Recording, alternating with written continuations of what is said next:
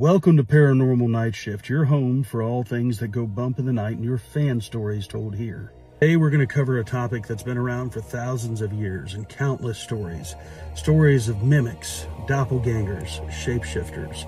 People who look like people, but they're not really people, are they? We've heard stories where they might be demonic. We've heard stories where they might be angels. But today's story, today's story covers the topic of what if you aren't you? Travis writes in, I've been in the Marine Corps for about four years when this happened. There's not a lot that scares me, you know. We're the few, the proud, the Marines. I'm supposed to run where the danger is. But this story still doesn't make any sense to me. How do you fight an enemy that you can't see? How do you fight an enemy that knows your next move? And how do you fight an enemy that looks just like you? We were overseas, and I can't tell you where, and we were taking heavy fire.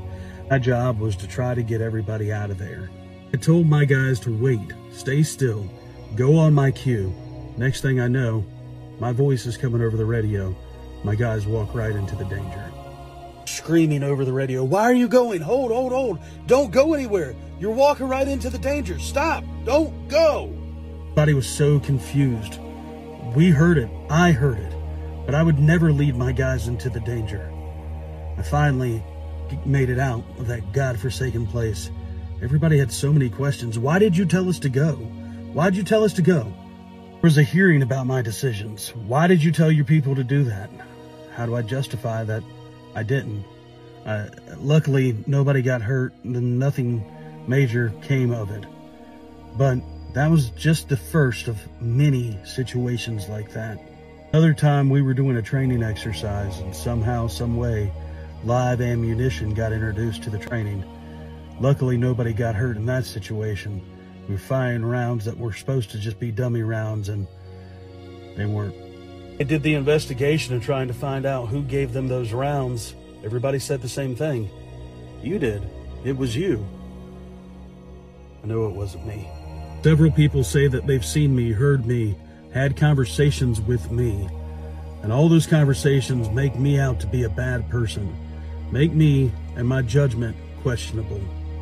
Never believed it until I saw it. Pictures of me that aren't me hanging out with my guys on social media, on other apps and platforms.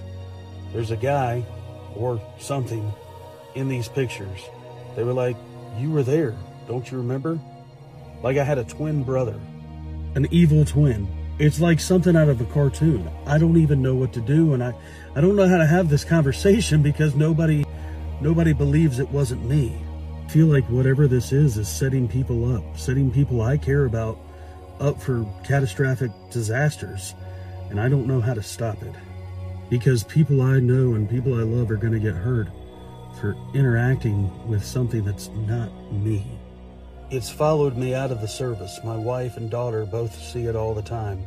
They'll see me leave a room that I know I wasn't in, or say that they saw me doing something that I wasn't there to do. Dresses like me, and it sounds like me, but it's not me. I feel like I'm going crazy, but there's whole conversations that people remember having with me that I've never had with them. If you do come across one of these things, what are you what are you supposed to do? How are you supposed to stop it? And how are the people in your life that love you and care about you supposed to know which you is the real you?